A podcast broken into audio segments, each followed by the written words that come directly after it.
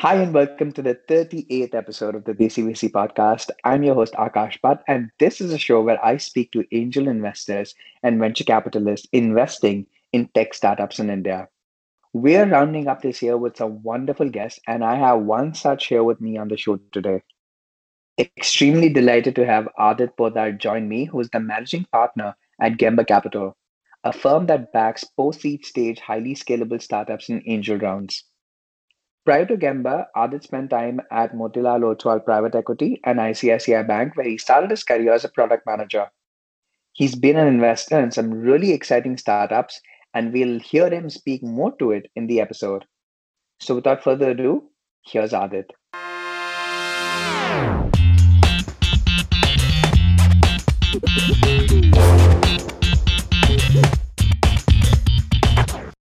Welcome to the podcast, Adith we've been meaning to do this for a while, and I'm extremely delighted to have you on the show after a couple of months of trying to plan this out. So, first of all, thank you so much for your time and welcome to the Desi VC podcast. Thank you so much, Akash, for having me. Wonderful. So, I usually kick off my questions by asking my guests about the how the last eight to nine months have been. You know, we've been through this very horrific year in terms of the pandemic and everything that it's caused and and we're still in the in the pandemic uh, so to speak in spite of things opening up in different parts of the world. Talk to me about your personal experience. How has the pandemic really affected you? How has that affected gemba capital? And are there any learnings that you've had at this process that you can share with our listeners? Yes akash. So actually you know um, the pandemic has impacted all of us in some way or the other. Uh, it did impact us both um, professionally as well as personally. You know, uh, let me first talk about um, professionally. So uh, we made around 18 investments, um, you know, the last three years. And if I had to kind of bucket these investments into the impact of COVID, you know, almost 30 to 40 percent of the companies uh, actually didn't get so much impacted by COVID because these were either SaaS companies or companies like Airmeet and Plum, where actually COVID uh, acted as a more uh, tailwind and um, they got um, better uh, in terms of the traction, right? Uh, so 40% uh, of the companies we were not so impacted. And then there were some wherein just before COVID, they raised a round. companies like ClearDekho and hoy Foods so which is a retail company and a cloud kitchen company so although pandemic did impact their revenues but uh, because they had money in the bank it uh, they were able to sail through it and now they are back at pre-covid uh, revenue numbers. So uh, almost 20 to 25 percent companies fell, uh, fell in that bracket. And there were a couple of them which uh, where the strategy was in place. There were some minor pivots done to to pass through these these tough times. A lot of cost cutting was done, and they were able to uh, pull it off. In terms of uh, there was only one company which couldn't survive the pandemic, which was into consumer lending, where the monies just couldn't come back and the NPA levels shot up. So uh, that was one uh, company which didn't do well. But overall, uh, I think what what it, what the pandemic did was it showed uh, it separated the men from the boys, right? You know, it separated the strong business models which have feet on their, uh, which which were running on their own feet, had strong unit economics from from those business models which were very very dependent on on marketing budgets and spend. So uh, that was a good learning for us as well, and a lot of the leadership capabilities of some of our founders kind of uh, came out during this pandemic, how they handled their companies, their employees, and, and things like that. So uh, overall, I think we won more than we lost uh, during the COVID in terms of uh, you know the professional and and and, and at Gemba Capital. And uh, coming to my uh, to personally, uh, yes, it has impacted in a way that obviously you know you're meeting less people physically and you you are more at home. But what the silver lining there is you've got a little bit more time to think about yourself, to think about uh, things which otherwise you would not probably, you know, uh, give a thought to. So more long-term in nature, more strategic in nature. Uh, a little bit caught up on my on my reading, some bit of mindfulness and things like that, which you can kind of tend to forget in the in the mundane life and and you know the way you live so i think uh, that has been good uh, but yeah obviously i think uh, overall each one of us have gone through tough times uh, but uh, i think there's a lot of learning which has happened on all fronts that's fantastic. And one of the things that you mentioned is, you know, you've kind of like won more than you've lost during the pandemic, especially speaking from a Gemba Capital perspective. That to me is very interesting. And speaking to a lot of other uh, VCs as well within the industry, a lot of them come from a very similar sentiment where they've been talking about uh, having more wins uh, than losses during this period.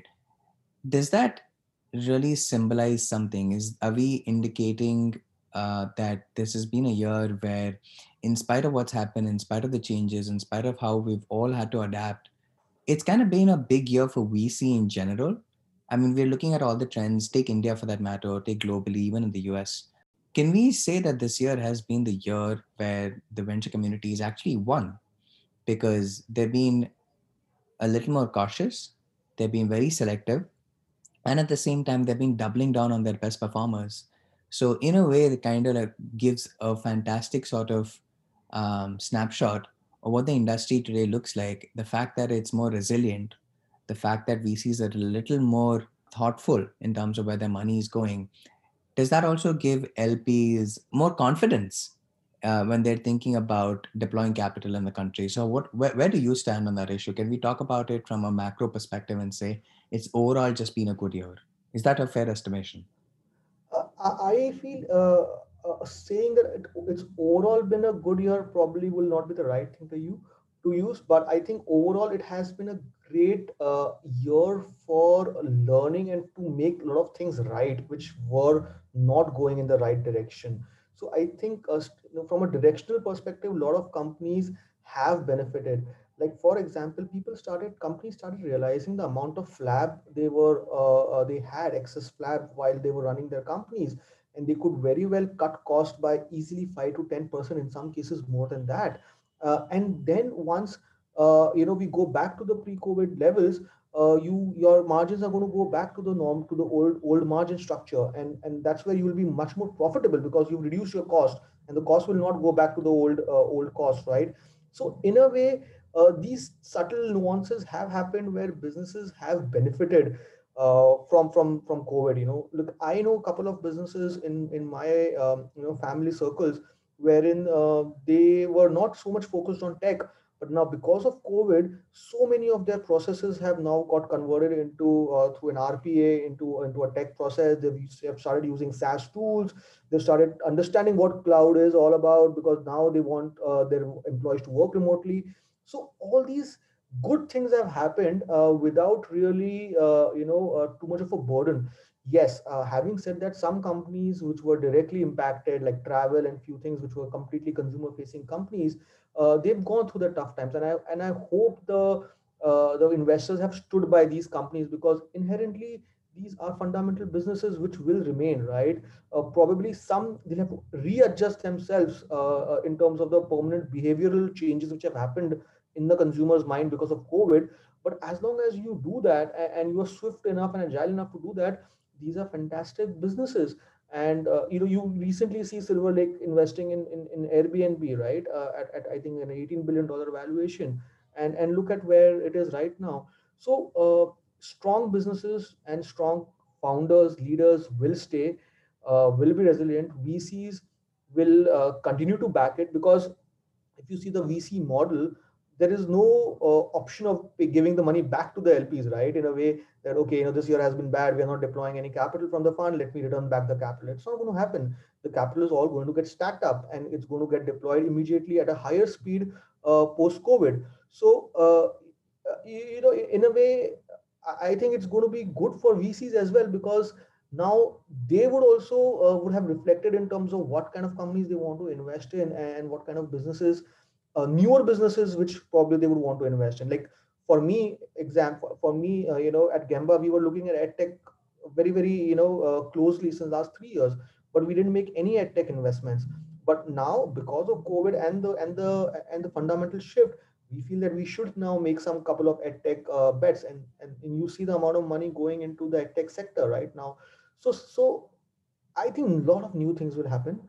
A lot of uh, the, the the speed at which new things are hap- will happen will be uh, will be increased, and you have to be right there in the moment to pick up the trends and and then kind of invest.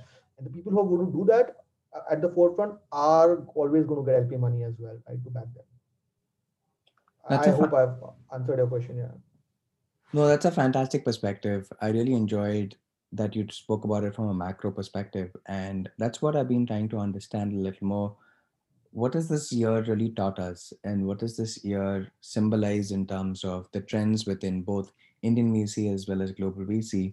And I personally feel that when you take a look at it from an Indian perspective, four sectors, you know, you mentioned um, education as well, but agri-tech, fintech, uh, healthcare, as well as education. These four have kind of like become the bedrock uh, of this year, and a lot of investment has gone into these four sectors within India as well. And I want to understand if that's a sign of things to come in terms of, you know, once we go back into a post-COVID world, God knows when that's going to be. But if we do get back into that world, say in 2021, are these trends going to continue or newer trends going to emerge?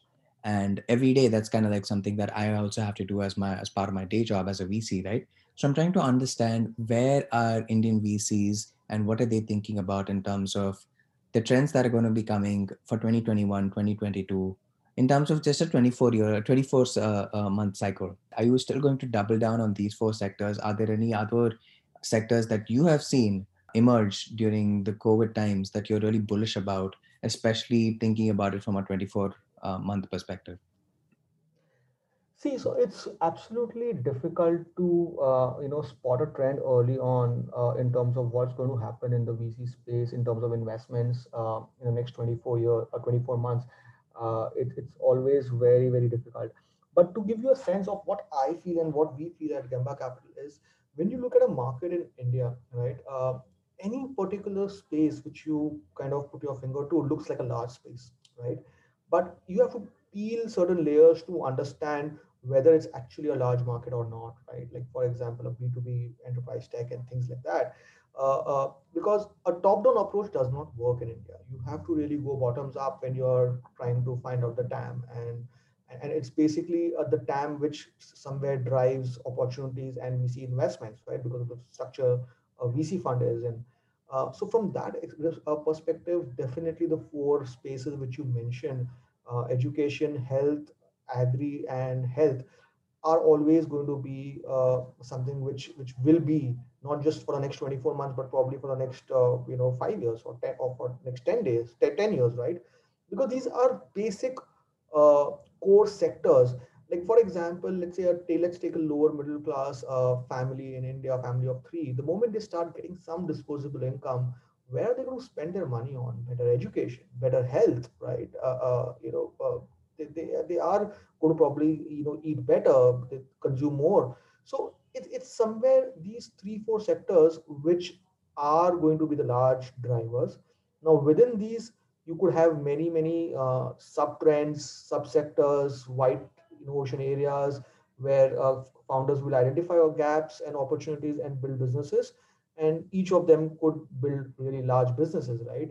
Um, but uh, this this would majority take a majority of your investments which are happening in India, right? And besides this, I am very bullish on SaaS, which would not which would uh, which would probably I see a lot of money VC money would start pouring in in that sector in India, and a bit into uh, certain uh, deep tech companies as well. But uh, I think SaaS and domestic consumption these would be the uh, the flavor for the next few couple of years for Indian for Indian VCs to invest in. So within SaaS, are there specific verticals that you're looking into, you're bullish on? Because SaaS again is such a broad vertical, uh, such a broad space uh, in general as we speak about it. Correct. So uh, what we I really believe is uh, the time has come where we you know an Indian company can build a fantastic product for a global market, right? Like you could sit, you can have a team right here in Chennai or Bangalore and, and serve global markets. Freshworks has shown us, Zoho has shown us, and many other companies are on the way, right? So um, I think there is an inherent advantage which India has in terms of availability of skill. There is some amount of arbitrage as well and the mindset now has moved to a product-led nation, right? The way probably a couple of decades back uh, when the TCS and the Infosys had made that move into the services segment. Uh, I think now uh, uh, the, the, next decade will be on the product side, and SaaS would be obviously at the forefront of it. So that takes care of the macro piece, wherein you know there is an existing playbook available for founders. There are there is support structures. There is there is SaaSBoomi. There is Upekkha. There are, there are VCs who are investing and supporting SaaS founders a lot of these founders have come out of Freshworks, uh, you know, or, or, or Zoho or, or, Capillary and these kind of companies and setting up their own uh, small startups, right? So I think a lot of actions going to happen. Now, in terms of uh, space, um, India is still uh, probably a billion dollar market uh, in India, which is still a small market. So you have to look at international markets. Having said that, SME SaaS uh, is, is a new and emerging trend in India, where you're looking at SaaS products for the SMEs of India, with, which have lower ACVs but uh, if you get the distribution right and you get your partnerships right probably that can that can also be something which is very exciting because adoption is increasing right uh, in, in, in Indian enterprises as well as SMBs for uh, SaaS products. So uh, I see a lot of macro things in place now uh, within SaaS. Would you want to pick up a vertical uh, SaaS or, or, or, or something which is more horizontal or, or a SaaS enabled marketplace? there could be various things like but i personally would uh, like initially you know high velocity products you know which which can be sold uh, uh, through through inbound and things like that and then slowly build on top of it with a lot of third party integrations and kind of make, get into an smb level product and then finally enterprise grade product right uh, and also similarly look at first looking making the product for indian users uh, and then probably Southeast Asia, once you're ready, you can probably look at the US markets. And some cases, when you have the ability and experience, you go US first, right? So there are a lot of things happening. What what the bottom line is that there is there, there is going to be there are going to be many many more uh, hundred million dollar ARR SaaS companies out of India. I think in the next decade from India. It's a very interesting perspective, Adith, and I'm very curious to understand how you've built your entire portfolio till date. But a good way to start there would be to understand your background. So you've had a small stint in banking, then you founded your own company, and then you know you've you've had this wonderful journey into into VC as as such. Could we talk about how it all started for you and how you entered VC and what was that motivation for you to get into investing? and then I'll probably try tying all of that back into the story of you investing in your portfolio. So let's start with your background. If you can take us through your journey, that'd be fantastic. Sure. Um, so you know, I started off in 2005 uh, at ICICI Bank head office in Bombay, and uh, that was my that was my uh, campus job. Uh, from I got placed from the campus, and it was a fantastic learning experience. At that point of time, ICICI Bank was termed as a learning ground for a lot of freshers, and then eventually you would move to the Citibanks and, and the other MNC banks in India. So um, luckily for me, uh, I was part of the international banking group, and within international banking group, there was an international products group as well. So I was part of the team which was responsible to come up with products to sell these products through our banks, through our ICICI Bank customers internationally. So these would be typically HNIs and NRIs, right? And you would sell a multitude of products to them. Uh, and I was looking at alternative asset class. So uh, hedge funds, private equity funds, and real estate funds. Uh, that was the first time why I, when I got exposed to what a private equity fund is all about. We uh, helped raise two funds raise almost $400 million through the ICICI Banks network. And it was a great experience uh, to go along with the fund manager on road shows, to raise this fund you know across many countries and and and, and then kind of uh, train the relationship managers uh, you know sell first what what what india story is and what private equity is and then why such and such manager and things like that. So that was a great experience. Uh, I, I was there for almost two years. Uh, before then post that i happened to visit japan uh, as a part of a delegation to visit some small and large enterprises to understand best practices in japan. Um, and that's where I came across crepes. Now, this is very surprising, but uh, crepes, which you would probably know are very popular in the US, IHOP, and, and, and, and you know uh, Europe, are actually popular in Japan as well. and uh, I loved it. And uh, I came back and I just felt that I need to do something of my own. And that's the first time that entrepreneurship bug kind of bit me. And uh, I tried doing it along with ICICI. It was getting very difficult. I realized you can't, you know, have one leg in one boat and the other leg in the other boat. Uh, so I quit ICICI and I started a, a company called Crepiteria. This was a QSR, a quick serve restaurant. And i remember at that time a lot of people telling me that uh, you don't have hospitality background you know why are you doing this? Uh, but i just felt that it's not rocket science and we could do it. So i raised some seed capital uh, from an institutional called keynote and, and team india and we set up you know uh, got in the chefs got in made the entire menu and then we started off so that is where i got my hands dirty in an operating role and it taught me a lot so I ran that business for almost four years. Uh, we franchised it out to Pune, Hyderabad. In Bombay, we had multiple stores, multiple formats, like the kiosk format, the cafe format. We experimented a lot with the menu. And uh, I think that's where I get that empathy towards founders who are right now uh, running businesses, whether it's tech or non-tech businesses, right? Um, so somewhere in uh, two, you know, uh, almost after running it for four years is I realized that this is very, very operationally intensive, you know, and uh, crepes per se as a hero product had never taken off, right? So we were basically selling a lot of other products. Uh, and uh, then I realized at that time that this is not something, uh, you know, which we should continue.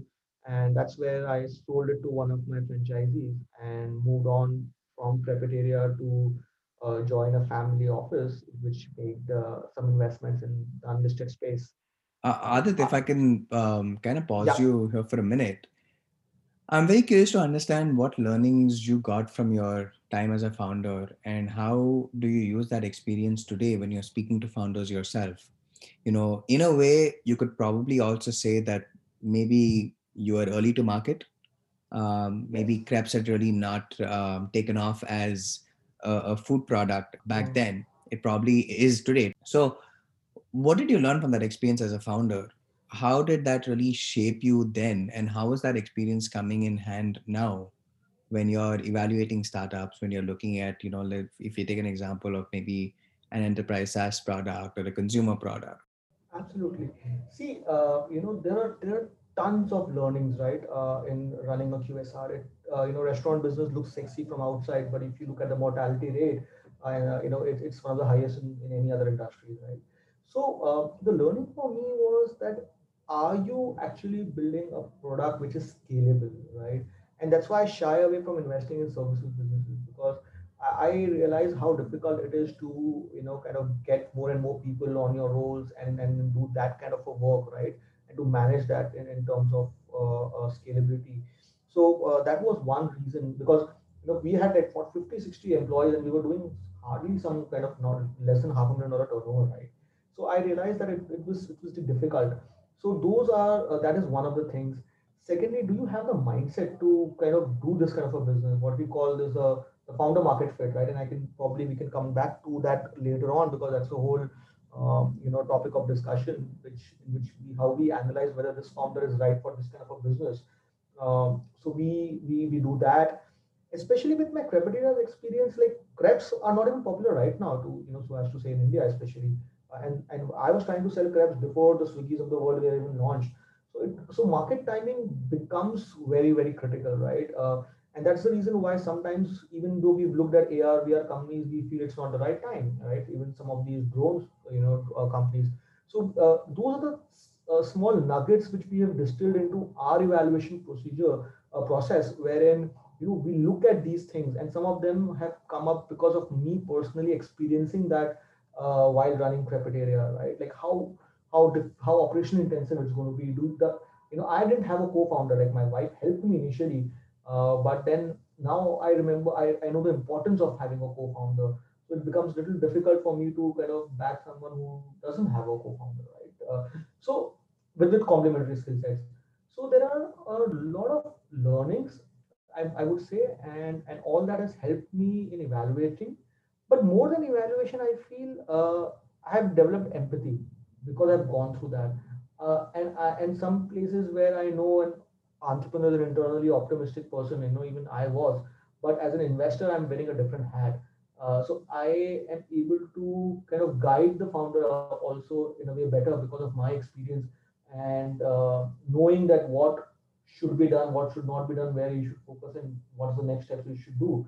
So I think a culmination of that has kind of played a role in, in our strategy at Gemba Capital. That's very interesting to uh, learn as well. I'm very glad you shared that experience because uh, let me give you a personal example. This was way back in the uh, maybe 2008 to 2009 when uh, a, a, friend of mine and I were sitting and talking about an online grocery sort of service. And, you know, we went around talking to people and trying to understand if this is something that people will want to even have at some point. And everybody laughed and ridiculed us and said, who's going to buy groceries online? We want to touch and feel our vegetables. And that's how it's always been. So sometimes, you know, being even early to market can can probably be de- detrimental to you. And it also took Big Basket a long time to actually make it a commonplace uh, in the industry. And then came along Grofers and a bunch of other startups who are kind of like doing it right now but it's a good point that you bring up you know being first to market or early to market trying to understand if there's a product market fit uh, and and trying to understand if people are even willing to spend one rupee on uh, the product that you're trying to sell or product that you're trying to build i think that's a very good experience that you've had which can now be translated as a vc when you're t- speaking to startups it doesn't matter if it's just consumer but even on the enterprise front i think you can you know really use and leverage that experience so I'm glad you brought that up. So, uh, and I'll let you get back to your story. You know, you're talking to us about uh, your your next stint, which is the family office. Yeah. I'd love to understand how you came about with this family office and uh, how did you proceed from there to where you are right now. Correct. So um, this was, uh, you know, basically a company called Plexus Capital, which was started by uh, Kunal Kumtekar and he was earlier a GP in a, in a VC fund called Nine River Capital. And uh, he set this up, and we had backing of a family in the US, a couple of investments. But uh, eventually, you know what happened, Akash? This this kind of morphed into an investment bank, a boutique investment bank. Uh, fundraise was a bit difficult at that point of time, and so I said, okay, let me just try my hand at investment banking as well. And I did investment banking for a year. Uh, not many people know that, but uh, uh, you know, following up with VC funds, making the investment memos, financial models. So it got me kind of good understanding of you know how things operate, and uh, but, but that was not my skill set really. You know, I, I really kind of didn't enjoy that, and that's when I wanted to move on the buy side, and I, I joined uh, Motilal Oswal Private Equity Fund uh, in 2013. I, I, had a long stint there from 2013 to almost 17, uh, more than four and a half years actually and uh, that is where i would say the real learning and love for investing actually kind of uh, happened because uh, we were one of the classic growth capital you know private equity funds uh, total across two funds had 250 to 60 million dollars uh, to deploy uh, on an average 13 14 companies per, per fund so when i joined i got two companies from the first fund um, to monitor to manage and two new investments so that's where I uh, kind of saw the entire cycle of you know how a fund operates, right? From sourcing to maintaining relationships, evaluations, and then kind of you know post investment, a lot of uh, you know handholding, value adding, you know uh, attending board meetings and things like that. So a lot of best practices kind of uh, uh, built from there, and uh, I was there for almost, as I said, four and a half years. I've been involved in taking a company public. So I completely understand that entire IPO process. And these were like some of them were large companies, like 2,000, 3,000 crore top line, and some of them were uh, 100 to 400 crore top line. So I could really see the next phase of startups going to where they are now, right? Uh, and uh, that gave me a good understanding of how growth companies are managed and run, how systems and processes are important, what how to look at it from a more uh, financial perspective as well, right? Like the cash flows, the ROCEs, and you know where to deploy and what to do. So uh, I think all that helped me uh, kind of you know get a sense of how public market investing is happening, or how large or late stage VC probably look at investments, right? And then from there, in 2017 end is when I started Gemba Capital. I love that journey. So you've been in a family office, you've been an angel, you've, you know, now you've run angel syndicates, and now you're trying to launch a VC fund as well with Gemba. Talk to us about that whole transition. How has each experience taught you? So, talk to us about the progression and the evolution that you've had Sure. personally on an investment front. So, you know, when I was working in a PE fund, I asked myself that do I see myself doing this 10 years down the line, right? And the answer was not a clear cut yes, Akash, because, you know, I would see uh, things changing around me in terms of tech and startups, right? And that's much more exciting, right? Like, otherwise, I would continue to kind of invest larger and larger amount in larger and larger companies. And honestly, you can't play a role in the direction in which these companies are going to take. You know, your value add is limited, right? uh, even if you're on the board. So I just felt that my experience would really help early stage founders, and uh, and that's where I would my value add would be maximum, and I could probably play some role in the direction which the company takes. So and, and you look around, right, around us, what's happening in India, the next wave of you know companies which are getting built, even globally, you know, the market caps of tech companies at the max are the highest, right? So I wanted to really move to a, a, a more tech investing space, right? and that's where I left that private equity job and started Gemba Capital. Um, so when I started Gemba Capital, I got a backing of one of my partners who, who you know who, whose money we started investing, and honestly, it was damn tough, Akash. I will tell you, it was like I had to unlearn so many things. You know, in, in a private equity fund, uh, you know, a lot of the deal flow is coming from intermediaries and bankers. Here, access to deals and getting deals is the most critical, uh, you know, thing when you're talking about early stages, seed and angel uh, when I was in a fund, I was the first thing we would ask is last 10 years annual reports, right? And here it is not even last two years annual report when we look at funds or when you look at companies. The quality of founders are very different. There, we're already talking to achievers, people who have their personal net worths of 100, 200 crores, right? Uh, and, and the money is required for, uh, let's say, expansion and things like that. Whereas here you're talking about product market fit, whether you're talking about the founder's ability to whether he will execute or not execute.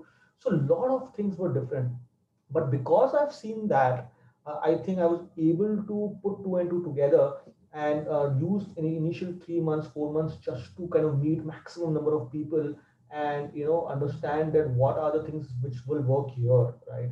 Um, luckily for me, I never invest. I was never like an angel investor.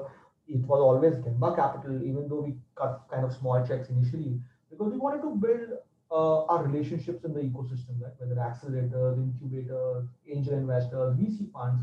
Uh, we wanted to see a lot of companies to build our own investment thesis in terms of what what rocks our boat and what we like and what we don't like and what are the trends, right? So a lot of sector mapping analysis, a lot of those things were done till the time we started getting you know into good deals and started refining our investment thesis and then we started deploying capital once we started deploying capital we got a lot of requests from co-invest from people that you know even we want to deploy along with you. Why don't you take my small money as well? And that's where we then we started a syndicate. You know, uh, uh, a year back. We got fantastic response on the syndicate. We did some great deals along with marquee co-investors, VC funds. A lot of our companies did up rounds. So all these things started shaping well, and then we realized that we we're doing some things right. Right, you know, Gemba Capital has a very strong brand reputation a lot of founders are talking good about us because we really genuinely added value to all the portfolio companies where we've invested in, no matter how small an investor we are. So all this has now culminated in us taking that step that let's set up a micro VC fund. And that's where we are at this point in time. So you spoke about building sector thesis. You spoke about trying to build relationships in the industry with accelerators, other VC firms, people who have been sourcing deals how long did it take you from the relationship building phase and building your own thesis phase to going out and deploying your first check? What kind of research and learnings did you have to personally undergo before you cut the first check? Sure. See, the way I look at it is uh, it's a different asset class, right? So it's definitely not a substitute for your debt investments or a public market equity investment it in fact is a diversification tool and you need to know what com- what are you comfortable with in terms of overall your network and what allocation you want to give to let's say startup investing right? Uh, some people who've been in this ecosystem probably will have a higher allocation. Some people will have a lower allocation. Once you decide that this is the number, uh, this is the amount I'm, I want to invest in startups over the next two, three years or four years, then your next step would be that okay, how many deals I need to do?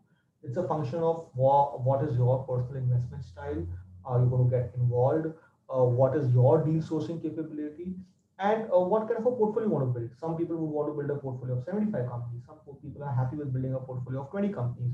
So then you divide that and then you come up with, okay, this is the amount I'm going to put in each and every angel check which I got, right? Which is as low as let's say $5,000 or $10,000 or whatever, right? So that's how you kind of think about it. It's, it's more of a portfolio building uh, approach which you need to do uh, even for your own personal investments. Otherwise, it becomes a very ad hoc investments and you'll end up burning your fingers, right? Because uh, then there's no method to this madness. Then anyone who comes up with a very good deal and then you look, you, you feel the deal is good, you, you you fall for all the other signaling effects without doing your own research or having any conviction. You just put in some money. It's as good as playing uh, uh playing uh, gambling, right? So uh, I think either you don't do it yourself and do it through a micro VC manager like us or, or a VC fund.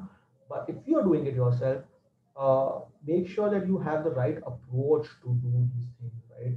You are a, from a particular sector and you know that sector inside out, you probably allocate 40 50% of your funds in startups in those in that particular sector and then the remaining in some other sectors right? Uh, and that too then you look at who the co-investors are if you want to right? But you you need to kind of be sure and, and there is no right answer to when should you start cutting your first check because unless you do it you're never going to learn so you have to make sure that your first couple of checks will be just a amount you pay to learn angel investing probably you know it might work it might not if you are beginner's luck it might work or it might just not work but only when you start putting your own real money you will start putting in the efforts to understand the company, understand the business model, talk to more people, take some reference checks and things like that. I, I think that's how you should probably look about it, uh, look about uh, kind of doing such deals. Because you are not part of the ecosystem if you are an angel investor sitting outside and as a part-time investor, right? And you're doing something else. You don't know which models, uh, whether this company has been rejected by all the tier one VCs and it's coming to you. Whether is there any other team which is a much stronger team working on the same product and, and similar space, and you are not probably funding them and you're funding uh, the, the other one. So because you are not aware about so many things, I would still feel that you should very cautiously look at it and only do some deals where you have strong referrals or you or you trust that syndicate lead a lot or you like what you see or you understand the space and then you can't start cutting your own checks. I hope I've uh, kind of answered some part of the question. Absolutely, that's fantastic advice for anybody who's trying to understand when should they get into investing themselves. Now, from your personal perspective, when you started looking at startups from uh, a Gemba lens, what are some of the things that you look for? What is your investment thesis? How did you get to that thesis? And how is that going to evolve? Do you have a sense of what is that thesis going to look like maybe a year down the line and you know we touched upon this a little previously as well and you mentioned it's going to be difficult to to sense what the future is but there are trends that point us in the right direction but talk to us about the current thesis that you have and how do you personally see this evolving into something bigger than what it is right now yes so see uh, the stage at which we invest in uh, we either you know we put the founder first or we put the market first. And it's a perennial debate about who comes first of the founder or the market when you're evaluating. But let's for for for, for the sake for me uh, we also do some seed rounds which is like you know uh, a pre-product pre-mvp kind of uh, transactions. And that's where you really just bet betting on the jockey right uh, and um, so we we put founders first in our evaluation. We have an internal framework called uh, founder market fit which has three param four parameters actually where we're talking where we when we talk to founders we try to kind of you know evaluate founders on these parameters to understand whether are these founders the right founders for this type of business. These could be emotional parameters uh, this could be your execution capabilities or leadership capabilities and, and you know uh, uh, domain expertise and a lot of other things you know i've written a blog on it and i want all the uh, listeners to go and check that blog on my website to get a more detailed view on that but once we've got the founder uh, evaluation, then we look at the market. You know, is it a large market? Is it a growing market? Because that's the key for uh, you know uh, for a VC to kind of come in uh, unless it's not if it's not a large market and what's the competitive scenario in that market what's the landscape like so uh, you know we typically look at, at, a lot of things on on the market size uh, and, and, perspective. And then comes the moat whether you know is there any defensibility? Is there any you know on the product side? Is there a strong learning curve for others to catch up on and things like that? Uh, is there any ip in the business? And once these three things are more or less done then is when we look at the traction, validation, the velocity of growth, and, and then we look at finally, finally the price. Because for us, at the stage at which we are entering, price is the least of our uh, uh, you know uh, concerns because we don't mind paying a premium, but we do mind uh, having a, great company as our anti portfolio, right? Uh, and I and I explain you probably later on why. Uh, in hindsight, you know, great companies always look expensive at every stage at which they are kind of uh, investing in. Um, so, so these, this is the broad framework. Now, within this framework, we have a lot of things which we kind of ask the founders or ask ourselves when we're evaluating. Can this be a billion dollar outcome? Does it have nat- natural network effect? Can it have some kind of a, a, a monopoly flavor to the business which can give non-linear outcomes for us? Uh, you know, can it cover, can it get into adjacent markets? Uh, is the market, is will the company be able to take a larger market share of a small micro market first and then replicate it? And like I can go on and go on, probably need another podcast to answer that uh, question of how do we evaluate companies. But I, I hope you got the drift in terms of broadly how we. Absolutely. No, it makes a lot of sense. Uh, all of this kind of gives me an impression as well of how Gemba Capital has been thinking about deploying its funds. And you know, it's a, it's a good segue into the next segment where I want to discuss about your next steps. You know, we spoke about your journey. Uh, uh, you know, as as somebody who started off in family office, went into you had a stint in private equity, and now you're trying to launch this bigger fund to deploy in the Indian startup uh, ecosystem. And one thing that you and I discussed uh, before we jumped on the call is that you're trying to raise money from domestic LPs that's a very interesting um, proposition because I've been speaking to a lot of VCs in the Indian ecosystem, and one of the things that a lot of people are telling me is that they're very consciously, you know, trying to raise money f- from within the country. Talk to me about why was that a conscious decision for you as well? why are you focused on raising money from domestic LPs rather than kind of keeping an open mind about raising it from uh, anybody from anywhere around the world? That could also be an approach for you as well. But you did mention that the majority of the funds will be raised from domestic uh, domestic investors. That is very interesting. Talk to us about what brought about that change. And I'm really keen to understand what is bringing this shift within the Indian VC ecosystem where now VCs are thinking about raising money from local investors. So, uh, so I don't think so. That's a shift which is happening. The larger VCs will still continue to raise a lot of money from offshore investors. Uh, they have offshore vehicles, and a lot of these pension funds and institutional investors who are who have allocations for this asset class, uh, uh you know, are based out of India. So, um, for large VC, uh, it makes sense to kind of look at uh, you know foreign investors. But for a VC like me, who is in, in a way, technically speaking, although I have like 15 years of entrepreneurship as well as investing experience, but technically I am still uh, bracketed as a first time fund manager, right? Because it's my first licensed fund which I'm going to pick up, right? So a lot of institutions do not want to back, uh, and that's a sad truth, right? A lot of institutions do not want to back a first time fund manager. They do not want to back a small fund. And that's why uh, institutions are out from my uh, target list of LPs, right? And when I'm looking at then the HNIs or the ultra HNI or small family offices, my per se relationships are in India, right? And for a small fund which I'm setting up, uh, I have enough appetite to kind of raise this money domestically, which gives me a lot of flexibility to move fast and close the fund faster and with minimal compliance and regulatory issues, right? Otherwise, I need to get into this U.S. investor, uh, you know, uh, regulations and reporting regulations, compliances, set up another fund abroad, look at how I can take dollar money in, a lot of other things, right?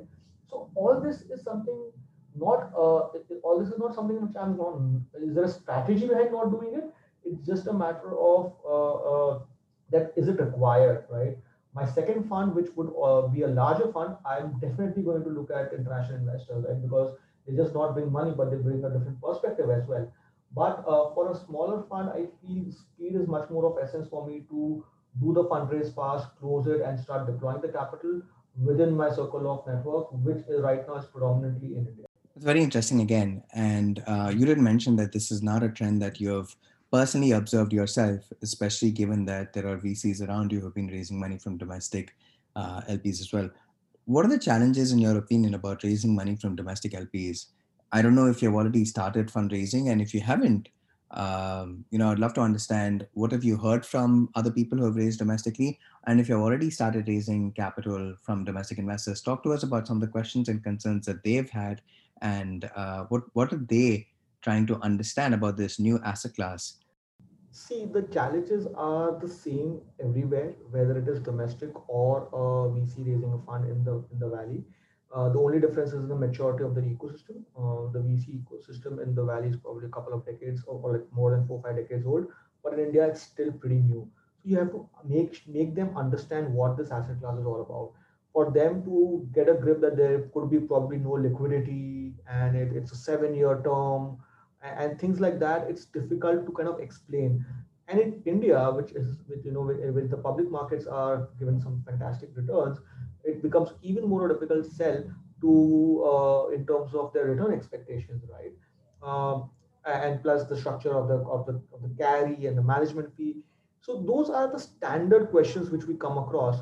But what is more important is that uh, they are open to listening because all of them have seen what has happened in the startup ecosystem with, with BigBaskets and, and Ola and Flipkart of the world. So they want to invest, and that's why they are they are they're willing to hear it's up to us as as fund managers to to make them understand what this asset class is all about what they're getting into and why we right? Like for example since we started investing three years back and, and that too as i said you know most of the investments have been done in the last two years average holding of my portfolio is one and a half years. I'm not going to get exits in one and a half years right? Uh, so those are the questions that why don't you have an exit? Why haven't you returned money? Which we need to explain that the state at which we are investing what has happened but see there are up rounds which have happened this is how we value it, and this is how we slowly going to get exits and things like that, and how a portfolio approach will reduce your risk. It's not as risky as you think it is, right? Like we need to go 24 times wrong if you're making a portfolio of 24 investments to not give you your capital back, right? So, uh, so those perceived notions of high of, of very very high risk and expect huge expectations of returns, and these are challenges which is more uh, uh, our job as people in the ecosystem to explain to potential LPs because that's when the entire ecosystem will grow. Like more and more managers need to come up, set up micro VC funds. More money should go into startups, which is more value adding money, smart money through institutions. And I honestly tell people not to kind of uh, sometimes avoid doing personal investments and you know, it's like if you're not in the ecosystem, you will invest your uh, through a PMS or through a mutual fund, right? You will not invest directly. Uh, same goes for the unlisted space as well. Why not do it for a manager? Why do you want to do it directly? You think you know things, but you probably end up burning up. That's a good point that you made. And you, since we're talking about your investments, and um, I'd love for you to take a, a use case and talk to us about how do you make investments at Gemba? What are some of the things that you look at? How is that value? What's the value that you've been adding? You know, so one thing I realized from day one is the ecosystem in India is not very, very large. So per se, uh, you know, if you're doing good, the word will spread, and vice versa. If you're doing bad, the word will spread, right? So uh, we've been very conscious about it, and we've uh, thankfully added a lot of value in most of our portfolio companies and that's where uh, the founders when when new invest founders are doing a ref check about us they speak to some of our portfolio founders right?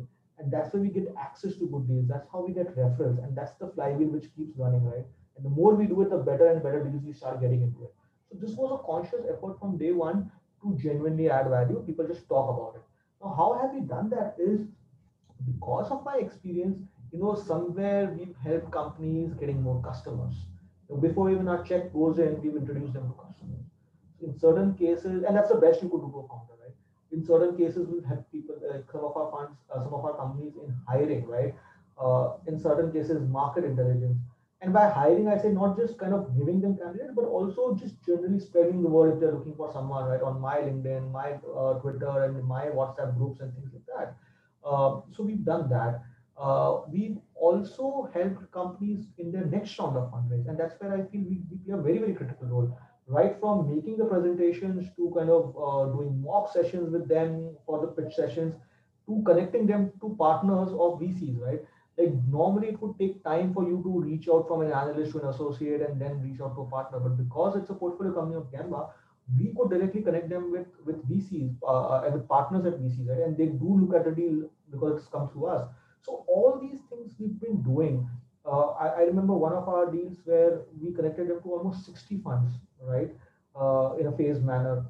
Uh, and in one company, we were not the lead investor, uh, and for some reason, the lead investor backed out, and the entire transaction was going to not going to happen.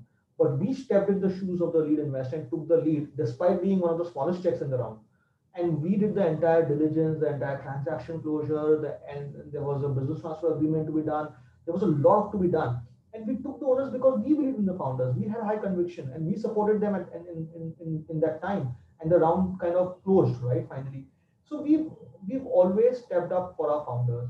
Uh, you know, you would be surprised that in some of the companies we hold less than one percent stake, but yet we are, uh, uh, and they've kind of these companies have raised more than ten million dollars sometimes, and yet we are talking to them about what's the next strategy, which investor is going to talk to, can we connect you with someone?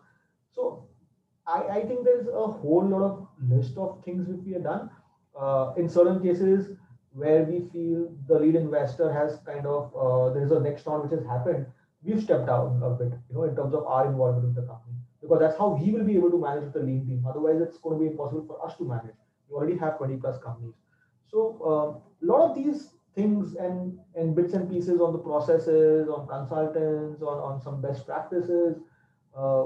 We, keep on kind of talking to our founders on that, and I think that's that's kind of uh, helped us in, in, in building our uh, uh, you know persona of what Gemba Capital is in the ecosystem. Now, in terms of the value creation, you talked about how you're helping startups raise money, you're helping them think through some of the challenges. You also spoke about uh, hiring. How do you manage the time with select portfolio companies? Now, is this something that you have kind of decided that, okay, our first six months, after investing in this company, we'll be super hands on with them and we will help them as much as possible. And after that, we kind of take a backseat. Do you have like a structured process that you put in place? Or is it very ad hoc? You know, as and when you have challenges, you speak to them, you have a regular cadence with these founders, and then you get into this uh, cycle of helping them as much as possible because you have a personal rapport with them.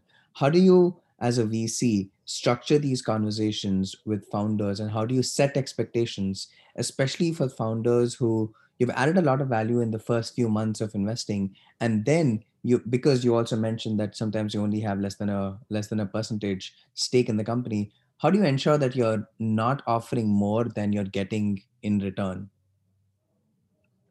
yeah so this is a question this is something which i keep grappling with because sometimes i really do feel that you know do i need to put in also so much efforts right uh, in, a, in a company? Uh, the way we do it is uh, we we do it ad hoc there is uh, there is not a standard process but the thought here is we would want to get involved to the extent the founder wants us to get involved. So in certain cases where we get indications that you know uh, this listen there, there are many many large investors on the cap table you are just one of the small investors you know we'll just send you the monthly mis and that's about it. We are okay with that right? Because there we are trusting the conviction the, the, the founders the board and then everyone to kind of you know do what they're supposed to do. And only if we find something glaringly or uh, we want to discuss something on the mis is when we kind of call up the founders. So there are some companies like that. There would be some companies where we would know that this is not going in the right direction. We need to talk every week. We need to talk to the founders. Uh, they are good guys, but they need constant kind of validation, constant. We need to know what they are doing. That's where we kind of get ourselves involved more. And then there are majority of the companies who are in the middle of these two companies, wherein it's more uh, on a, on as you said, as an on an ad hoc basis, where the founder wants to know something or or needs some help, and, and they just reaches out to me on my phone or on, on WhatsApp, and then we help them out so this is how we kind of try to manage this time uh, uh, our time because that's the only limited thing which we have right?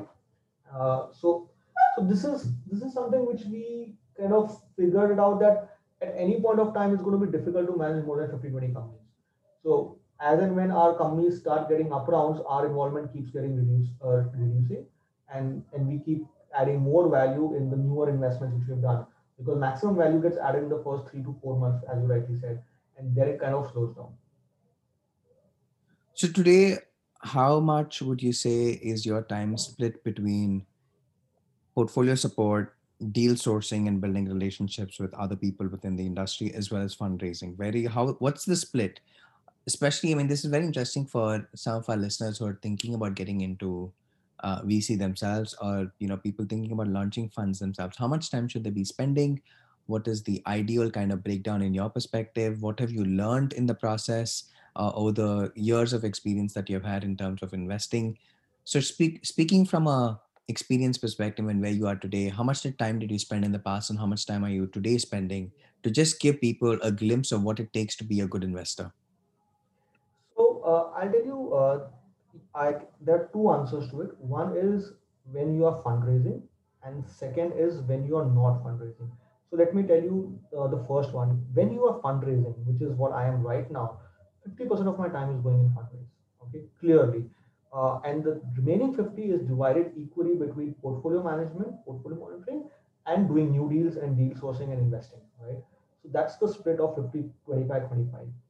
Now, let's say uh, once my fund is closed and we are not actively fundraising and we're only in the deployment phase, right? There, almost 35% of my time would go into uh, portfolio monitoring, 35% of time will go into actually doing the transaction, doing deals, uh, and, you know, uh, kind, kind of in, in, in live transactions. And the rest would actually go into building thesis, building relationships, talking to people, meeting people, networking, uh, you know, writing blogs. So that's how the split then happens uh, when you're not fundraising. And I think this is just a very rough estimates, but I, I see that's what has happened to me in the past, and that's what is happening right now very interesting and um, you know I've, I've kind of like tried to understand how people how vcs kind of like split their time as well and uh, it's it's very interesting to know from your perspective as well how you've been spending some time especially doing fundraising and and otherwise now i want to ask one more question before we kind of like end uh, and, and, enter the last segment now what happens if you end up meeting say two different founders in the same space trying to build very similar products, but there are two different personalities, and both kind of have sort of uh, good traction, good business models. How do you evaluate from a, you obviously can't put money in both, right? You can obviously only mm-hmm. pick one of those. And I mean, this might be a very hypothetical situation, might not have really happened to you uh, as such. But say such an instance happens and you come across two very similar companies, but founders cut from two different cloths, but equally competent, great experience themselves but come from a very different sort of um, school of leadership. How do you evaluate deals from that perspective? What do you do personally? Do you go with your gut feeling, or do you try and spend some more time and understand who's kind of like a better match? Uh, how does that kind of like play out? Yeah. So um, what we're looking at is what are the key drivers to make this business a success, right? And let's say you list down three to four such drivers uh, let's say if it's a marketplace you know you look at okay you know whether can you have lock in the supply or can you have uh, you know a demand generator can you build in network effect or whatever. So you have like these two three four drivers for that business to become successful. And that is common for both these two founders right? Uh, because the businesses are similar. Once you've listed down that then we kind of probe in that direction to both the founders and we'll figure it out who's giving a much better answer in terms of what their vision is for these drivers how are they going to execute it and whether uh, is that the right way to execute it. Now we will probably would not have answer. We will also make a mistake. Uh, we don't have all the answers. But whatever uh, at that point of time we feel is the founder who has much more clarity to kind of execute it is, is someone who we will go after right? Uh, and i'm assuming keeping all other things similar in terms of the basics, the hygiene, the ethics, and all right. those things, the reference checks, then you actually then look at the the, the long-term vision of these of the founders, right? Right. I think somewhere that that comes uh, comes into play. Although I don't really believe that long-term vision comes at play initially. In the initial one year, two years where we come in, it's more about the synergies, the executions, the ability to recruit, and things like that. Mm-hmm. Uh, but later on, for a sustainable kind of a business to become a large business, uh, that leadership and emotional maturity and those things start coming into play more importantly, right? Uh, that's what the probably the Series B, C, VC would look at, right? So Fair enough. These are valid points for sure. Yeah. I'm, I'm I completely agree with you on uh, the points that you made. How much time do you end up usually spending with uh, your companies, especially when you're doing diligence on them? So uh, it differs honestly uh, because there are some companies where we have to take fast calls, and that's the nature of the game, right? Uh, we have to be swift and very, very uh, move very fast because these are very competitive deals, and uh, because we're not doing the entire round, we have an allocation because of the check size. Uh, we have to take fast calls. So, in, so we have in the past taken decisions in like two weeks time, right? That's the least amount of time you spend uh, but we've taken decisions in two weeks time as well, which is probably four or five calls with the founder. Now, what are those kind of decisions? Typically, those are decisions where we understand the space already, right? And that enables us to take a fast decision because we already understand and we worked on the sector.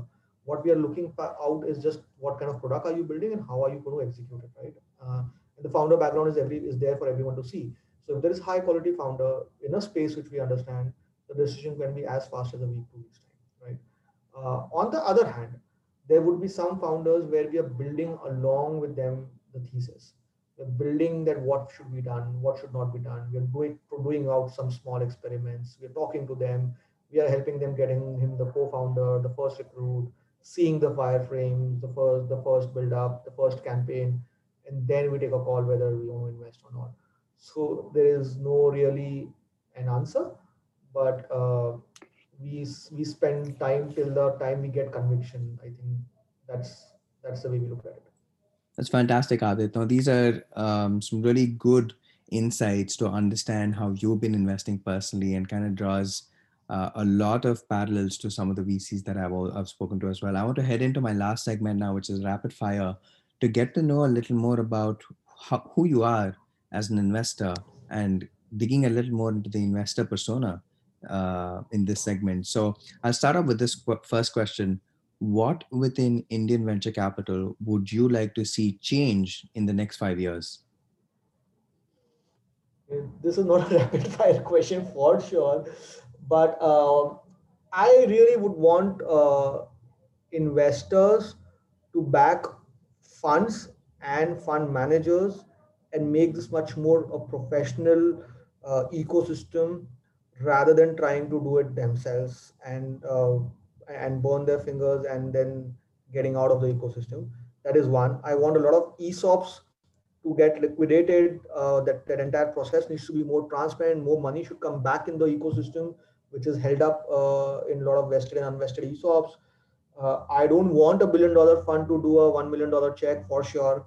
So these are the few things is in my wish list if you ask me no, it's fantastic. This is something that uh, I think is is need of the hour, and you you rightly pointed it out as well. Especially within in, in Indian VC, we need all of these changes to come about. So I guess that's a good uh, segue into the second question, which is, what is the toughest thing about being a VC? I think the feedback loops are very very long, and that's the toughest thing to do. You don't know whether what you, the decision you've taken is right or wrong. Uh, for probably three years after you made the decision, right? right? You get a sense of it, but you still are not sure about it.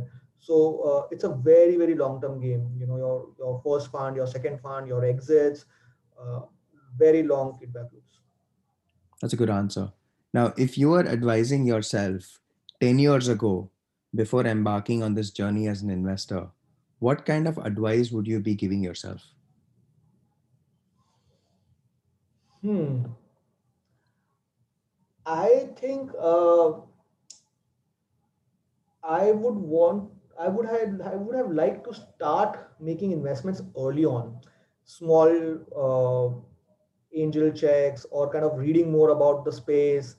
Uh, I think more reading, uh, more more understanding of the of the space. Had I been starting ten years back, so that I don't make end up making the same mistakes which what others would have done. Uh, kind of see the playbook, see the see what works, what not works, and then jump into it. Now, I guess the last question to you would be what is your advice to startups who are fundraising at this point? It's a very difficult period, uh, but at the same time, as we discussed, there is capital available, but VCs are being extremely cautious with where and how they spend their money. What kind of advice would you like to give founders in India listening to you right now? So, I feel the most important, you know, entity in the most important entity in your in your business is the customer right? So as long as you have a single minded focus on giving customer delight right? And you are taking those feedbacks from the customer and improving i think you should just continue to do that. Vcs would come uh, and i'm sure your deals will become even more competitive because you would have fantastic metrics to show and you'll have a lot of customer love to show right? we've seen in the past how companies who single-handedly, single-mindedly focus on customer service and, and customer satisfaction with high NPS have attracted capital, right? Uh, Amazon is a good example. Uh, uh, Postman from India was a good example. So I think just continue building it for your customers, and uh, I think things will fall in place eventually yeah and then we can obviously get into another conversation whether is it right to listen to every customer and what to prioritize what not to prioritize can you get defocused by listening to doing whatever the customer says right. so uh, that's a separate discussion altogether no, this has been fantastic, Adi. Thank you so much for all the insights that you provided on the episode so far. It really gives me personally an understanding of how Gemba Capital operates, how you as an investor kind of evolved from the time you were in, in banking to PE to family offices, now with the fund itself. Uh, and I'm really excited about what the next chapter holds for you and Gemba Capital. And I'm cheering from the outside, trying to, you know, help in any way possible and trying to make sure that uh, you as a fund have all the success possible. So I'm really excited about what's in store for you. Thank you so much. Thank you so much. It was lovely talking to you. I had a great time. That brings us to the end of this wonderful episode. Thank you so much, Adith, for taking time out and being here at the show with me today and sharing your insights on what it means to build a fund from the ground up and your insights on the venture capital landscape in India. If you're like me and enjoyed that episode, please go ahead and rate and subscribe to our podcast as it really helps others discover the show as well. As previously mentioned, we have one more guest lined up for the year before we call it a show on what's been an eventful 2020. So make sure you tune back in. And until then, stay safe and continue to keep hustling, guys.